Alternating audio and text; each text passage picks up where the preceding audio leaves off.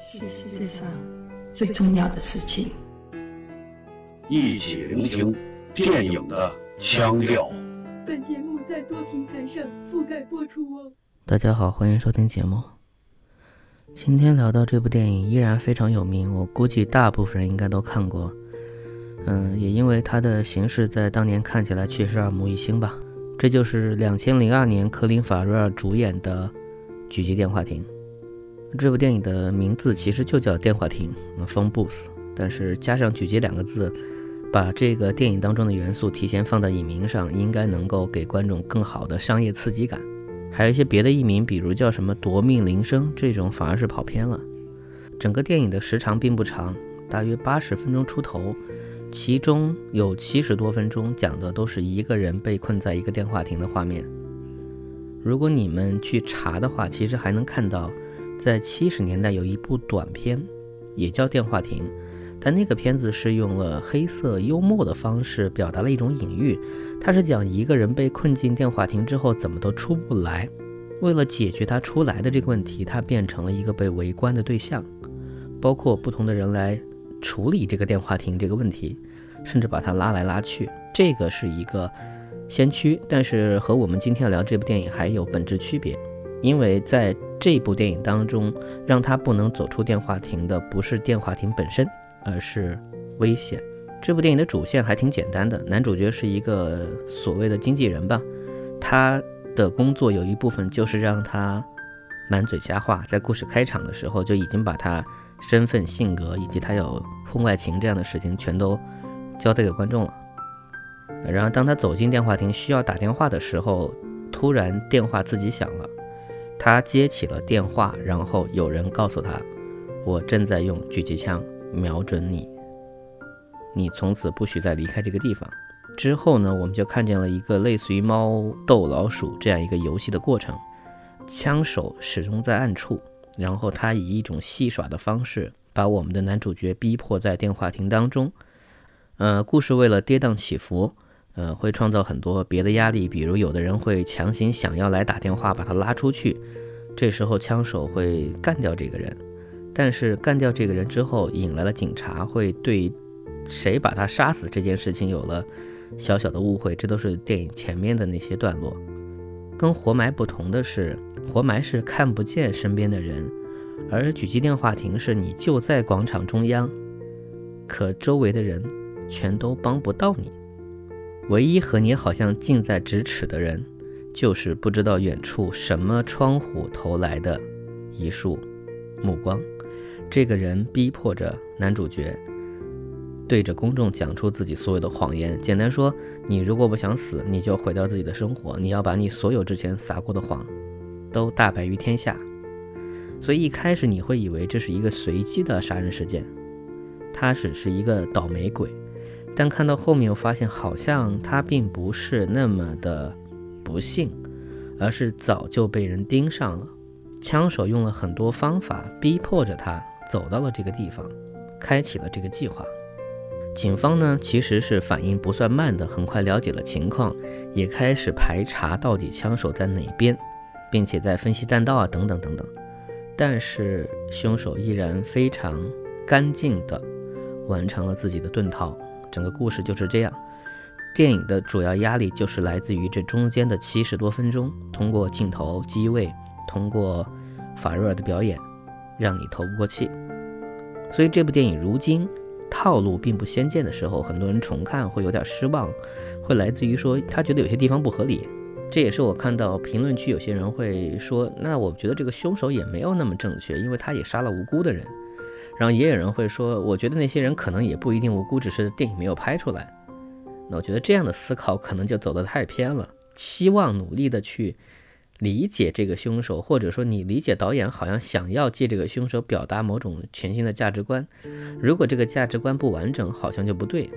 那确实没有必要这样去想，因为我感觉这部电影从创作初期开始，它就不是为了讲一个道理，它真的就是为了实验出我们能否做到一个。一个半小时以内，跌宕起伏，但又只是独角戏的狙击手电影。如果以这个前提倒推，我们才会去想到底凶手为什么要这么干，给他一个合理的解释，包括在狙击镜下这个人，他到底是可怜的，还是有那么一点可恨，还是等等等等。在很多时候，我们看到一些所谓非常规的杀人狂，最典型的是数据这个老头儿，都好像有着某种宗教感或者殉道感。就他做这件事情，他杀人也好，他绑架也好，是为了传达某种理念，对他本人是没有一丝好处的。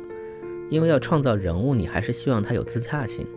很多时候，这个人物自己身上有些道理，你换一个角度说，好像也是可以的。但不要沉迷这个。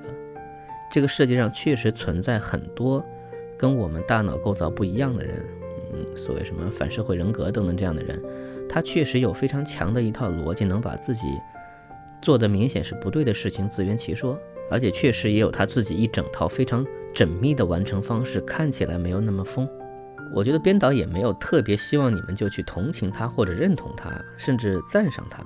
特定情况下，只是刚好可以把这样的一种人物拿过来，方便我们去创作一个故事。在这部电影作品当中，这个凶手的冷静、残忍以及戏谑的方式，是这部电影需要得到的压力。而至于为什么不解释他？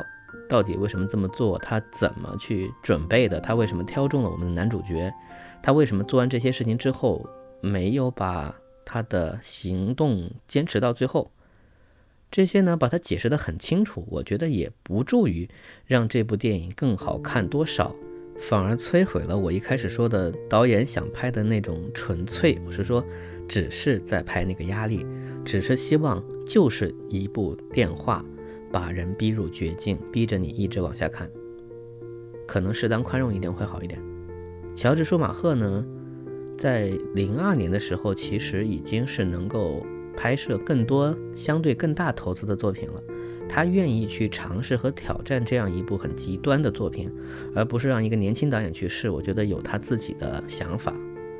这个导演在八九十年代还是蛮高产的，而且他是一个会讲故事的人。他拍的剧情片，我觉得普遍质量是不错的。比如在八十年代末开始兴起了一阵拍摄约翰格里森姆的法律罪案小说的风潮，啊，这个人的小说基本上译林全都出过，很容易找。他的片子里面就没有什么大动作，全都是剧情、剧情、人物、人物。所以乔舒马赫拍摄的两部《杀戮时刻》和《控方证人》都是很不错的作品，也没花什么钱，全都是看演员的戏。当然，他更有名的事儿是一个黑历史，这个应该是永恒要被钉在耻辱柱上的，就是他导演了蝙蝠侠的三四部，呃，永远的蝙蝠侠和蝙蝠侠与罗宾，这个第四部啊，在当年就是票房大败笔，而且从质量上说，是一部经常会被拿出来取笑的作品，应该是在比如漫改电影的倒数榜上，它永远会在靠前的位置，只是这几年的一些奇怪的作品的哑弹又慢慢在超越它。你现在回头来看呢，这部电影的娱乐性其实是有的，只是审美上很奇怪，剧本上陈词滥调。它并没有比那些难看的电影要更离奇多少，只是说导演可能真的不太懂这套东西吧。进入新千年之后呢，他拍的电影的总体质量有下降，但不管怎么说，《狙击电话亭》这部小片反而让大家一直会记得。嗯。节目结尾呢，我也顺带手的再花几分钟讲一下另外一部电影，因为我觉得那部电影也不值得拿出来多说。这个是由伊利亚伍德所主演的《绝命钢琴》，应该叫《Grand Piano》。值得一提的是，他的编剧是《爱乐之城》《爆裂鼓手》的导演达米恩。这部电影的创意和《狙击电话亭》多了一个所谓的元素，就是弹琴。就讲有一个琴师被狙击手。要挟说：“如果你不在演奏的时候演奏一个特别难的曲子，我就把你干掉，把你家人干掉。为什么要这么做？这个过程怎么样？你看到结尾的时候会发现，其实故事还蛮简单的。所以我觉得这部电影的野心吧，其实是想用音效剪辑的部分和电影的那个琴声和弹奏这种逻辑。”来创造一种新的紧张感，所以我觉得达明会做这样一个剧本，跟他自己音乐的那个趣味取向是分不开的。但这部电影的质量，我觉得比电话亭要差很多，只是看个乐子，你也可以看一看。如果是喜欢弗罗多的观众，你可以这一次看足伊利亚伍德的个人秀。总之，不管电影最后故事讲的圆不圆，拍摄弹琴这件事情依然不是容易的事情。所以我从工业上，我觉得至少我们也不是说轻易就能拍出这样的作品来。在这里也先不谈什么警察的事情啊，不去圆这个东西。本期节目就到此结束，我们还是来听莫名其妙的无关电影片段。他的钢琴弹得非常好，而且他是一个很有才华的学生。可惜他经常胡思乱想。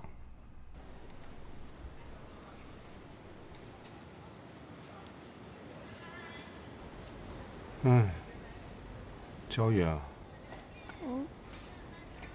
我们已经做了好久了，你现在可以告诉老师你为什么哭吗？老师已经很累了。老师，你相信我吗？老师当然相信小雨，可是我怕小雨不相信老师。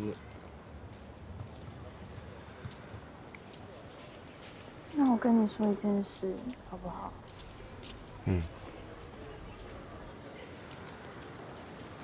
有一天。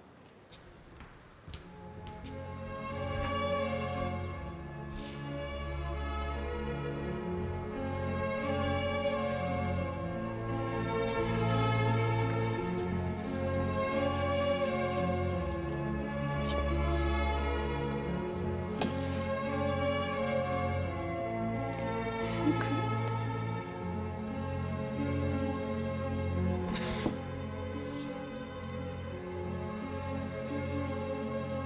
Follow the notes about the journey. At first sight marks one's destiny. Once the voyage comes to an end, return lies within his keys.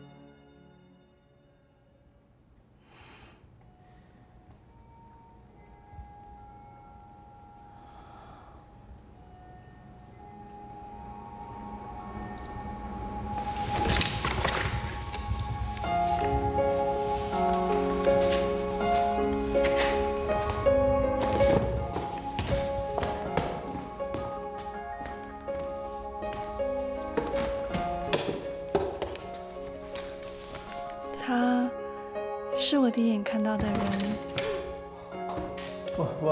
所以只有他看得到我。